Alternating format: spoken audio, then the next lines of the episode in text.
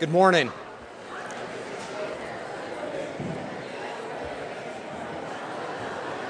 Good morning and welcome to chapel this Friday. I'm Bill Born, and I want to take a couple of minutes to follow up some of the slides that you've had a chance to look at uh, during the opening here. Uh, we have chosen to show some of the slides from Union University uh, as an update to an experience they had this past Tuesday night.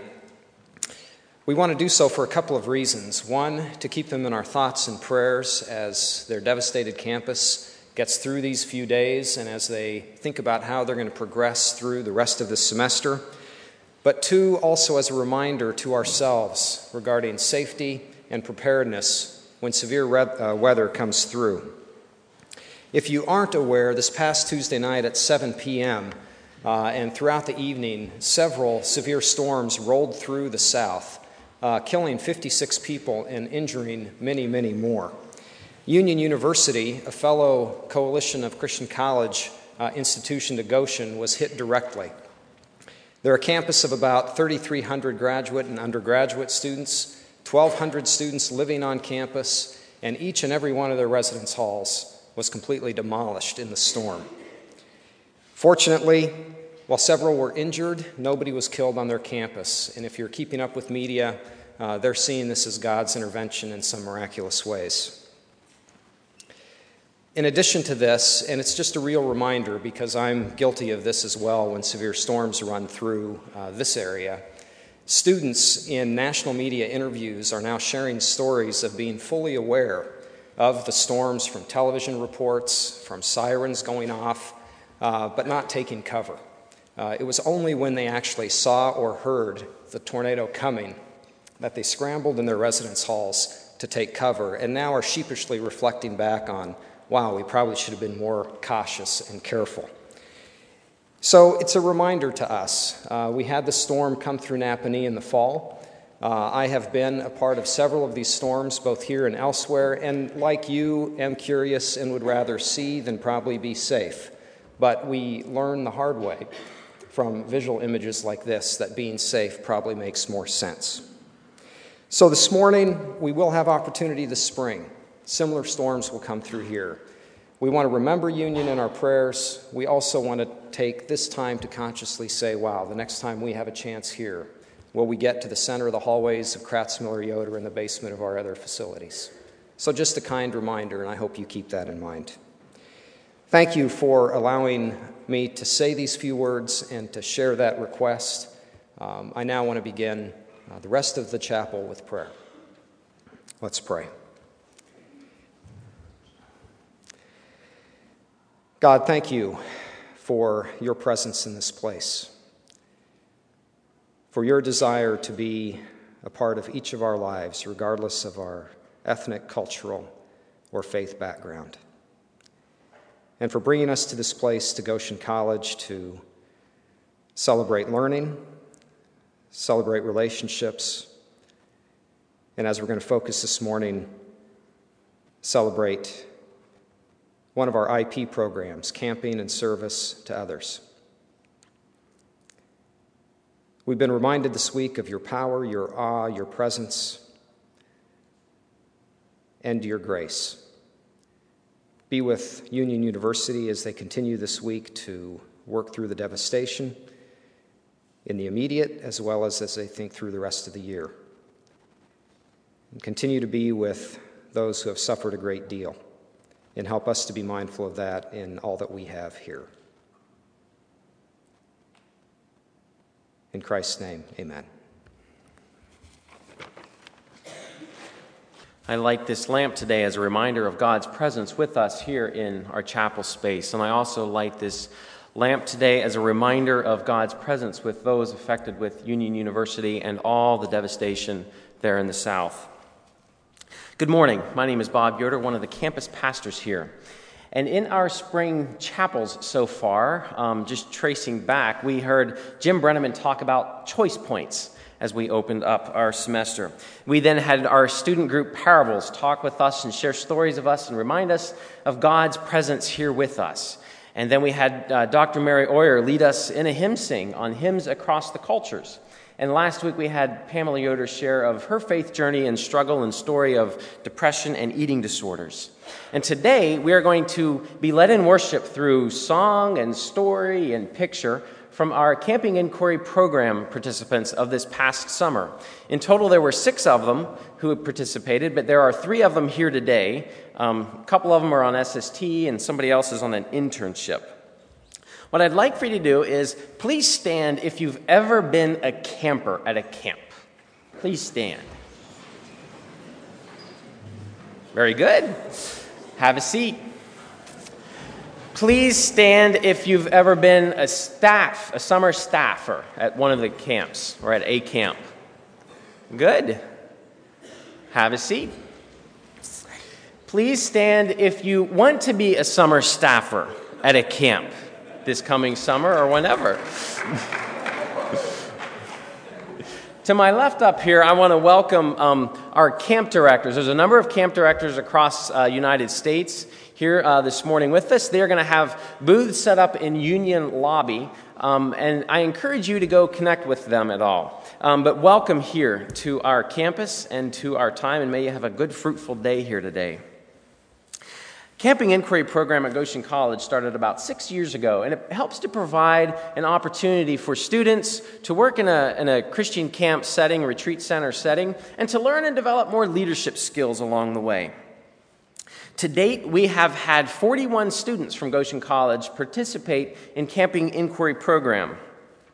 For the upcoming summer in 2008, we still have just a couple of slots available. And so, even though the, the application deadline was January 31, if you have interest, particularly as you talk with the camp directors today, um, and you want to put in your application, please do so. Again, just a couple of slots available for that. As we continue in our chapel service today, I also want to continue with a word of prayer. Let's pray. God, thanks much for this cold, chilly day. Thank you as we think about camp and ministry to young people and older people and middle aged people, and also the kind of ministry that it does for our own souls, our own work, and our own spiritual formation. Be with us today as we continue on in chapel. Amen. Uh, a couple of camp songs, and they only work if everyone stands up and really gets into the motions and stuff like that. So let's do it.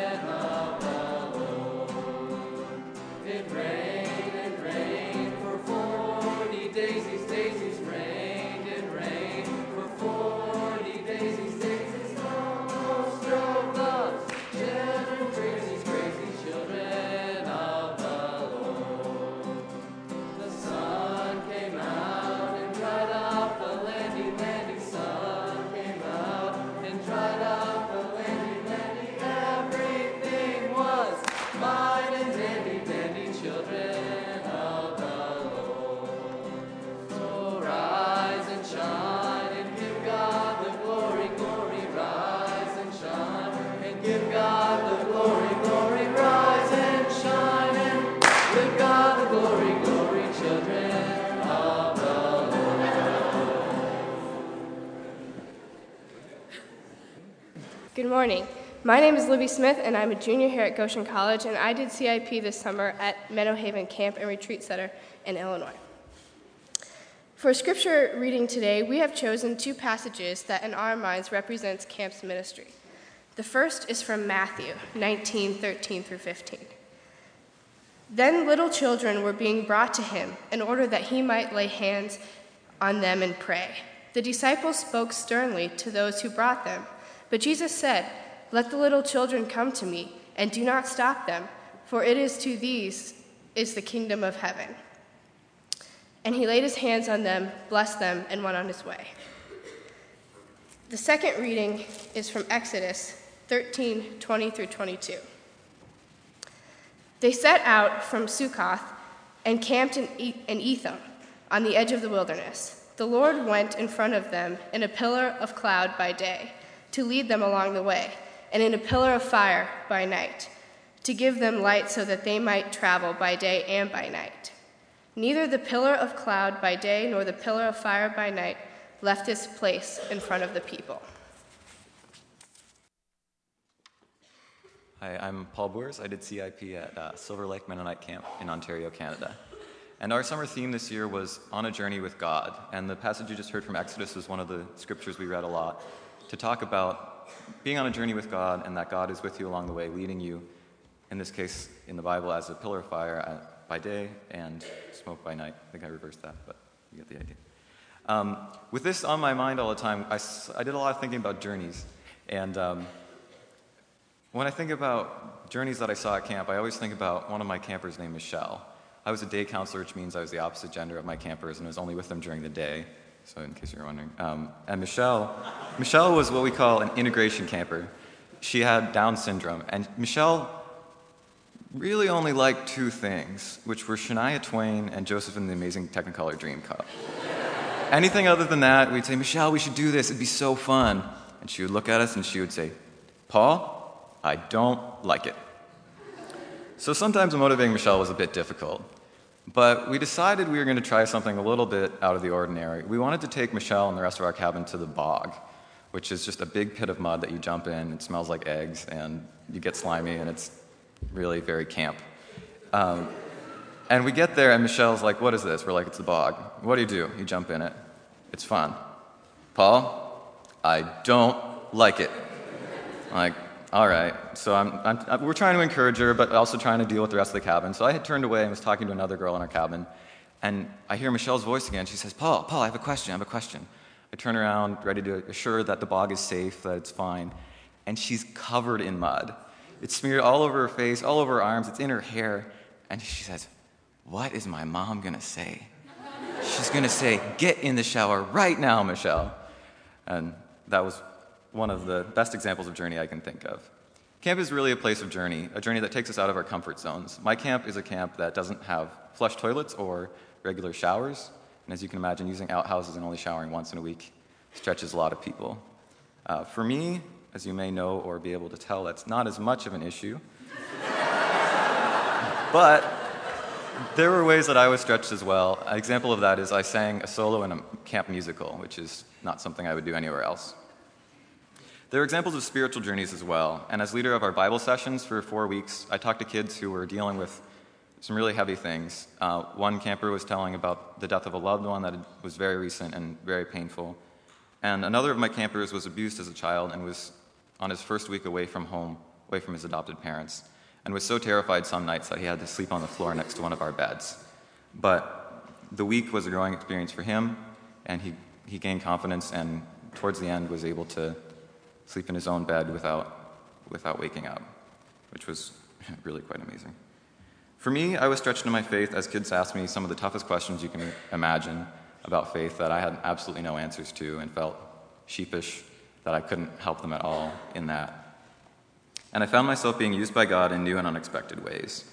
So after the summer, I can confidently say that my experience at CIP at Silver Lake Camp has been a significant part of my journey with God.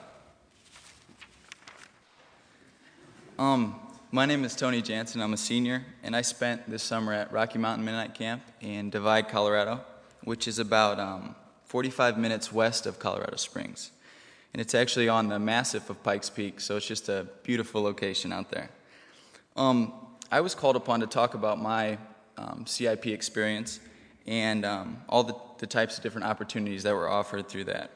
Um, the main goal of the CIP program is to see camp from a wide variety of angles and to see every different division of camp and uh, to find out how they work together. Um, so I'm going to briefly tell you the, the positions that I was in. For the first three weeks, I was a counselor, which were probably my favorite weeks of the summer, where I counseled high school age kids, eighth and ninth graders, and sixth and seventh graders. And as the maturity level lowered each week, I found new and uh, interesting things about the kids. And what I found especially surprising was their spirituality. Um, throughout the summer, they were amazing in um, the devotional time we'd have each night and in the praise and worships and the camp songs. I mean, they just loved them. And their energy and enthusiasm um, just meant the world to me. Um, but I also learned that you have to be very careful what you say around the campers. And a prime example of this is one of our um, program directors. Um, we were going over orientation of rules and stuff like that, and she said she wanted to say about electronics, and she's like, she wanted to say something like, Did you bring your Game Boys or your PlayStation portables? What it came out was, Did any of you bring your Playboys this week? and and one of the campers looked at a fellow counselor and said, I don't think we're old enough to have those. There's a prime example of watching what you say. Um, the next week after counseling, I was able to do program directing, in which I helped schedule, organize, and supervise. And this was especially interesting because um, I program directed the week after I counseled. So I was in charge of supervising the counselors in the previous week that I was um, their peers.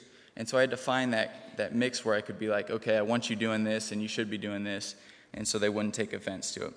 Um, the next week I did maintenance, and Corbin Graber, who's my uh, camp director, he'll find any job around camp. You wouldn't think there'd be that many things to do for maintenance, but he'd find all kinds of all kinds of jobs. And my favorite job was raising a basketball hoop on the court um, four inches. It was at nine feet six inches. And he's like, okay, I think we need to pick it up. We need to dig out the hole, um, set a block in there, and raise it um, four inches. We spent two days on that project. And at the end, um, Asher Fast, who's out there, he helped out too. We measured the hoop, and it was at nine feet eight inches. but I'm proud of those two inches. then, after maintenance, I, went, I worked in the kitchen for a week. We'll, we'll just say it was a a big adventure. Um, my first day, they had me make snickerdoodle cookies. And um, I was doing great. You know, I was feeling good, I was feeling confident. But I kept forgetting to set the timer when I'd put them in the oven. So we'll just say that they came out a little crispy. But I didn't hear too many complaints. And I learned that attentiveness is key in the kitchen. Um, also, throughout the summer, I did some housekeeping. And I learned that this is not my favorite um, activity or job to do.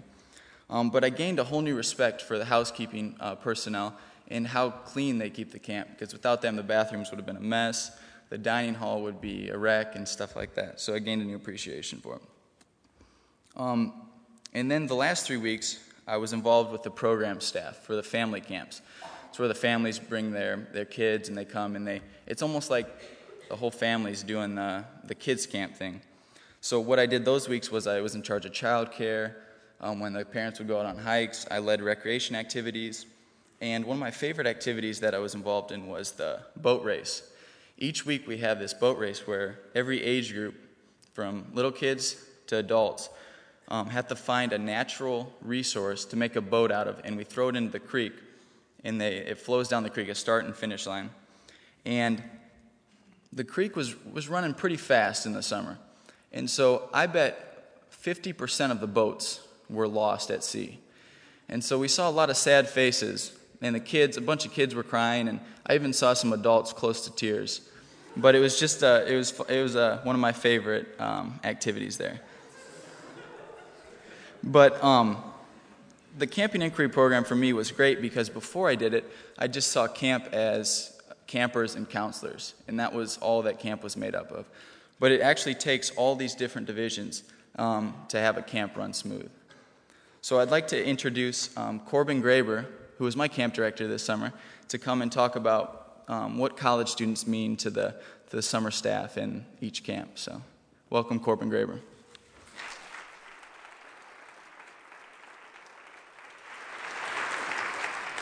Thanks, Tony. I knew that goal was too low when I could actually dunk it, so there's something going on that was wrong. Well, good morning. Good morning. All right, that's great. If you would uh, be so kind as to help me start off by looking at someone in the face, joining, uh, greet two people around you, and, uh, and say good morning. So stand up and greet two folks around you this morning.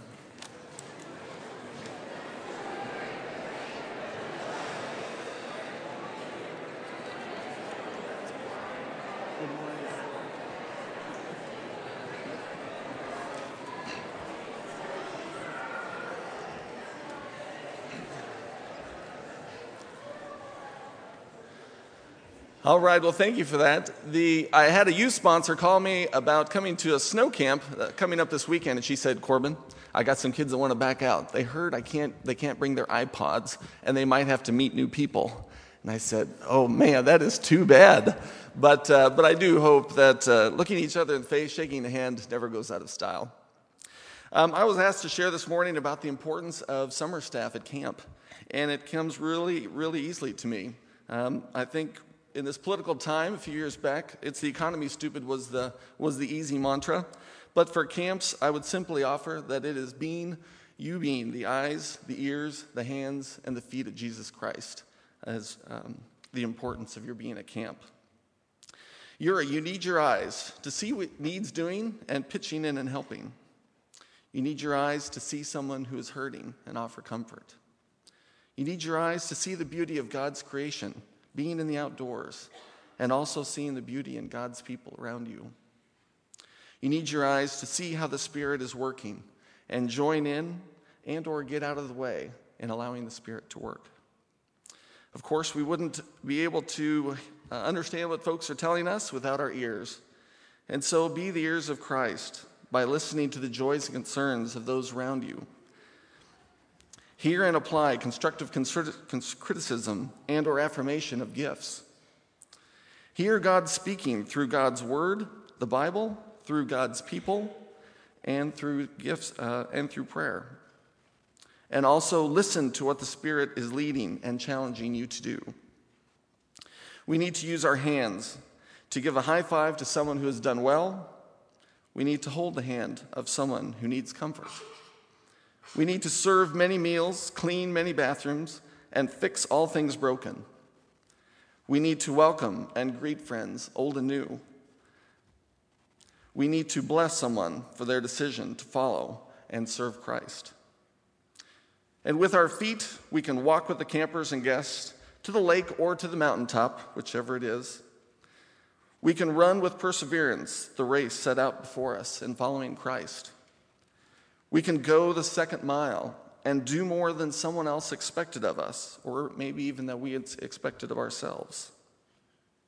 With our feet, we can stand beside someone who simply needs a friend.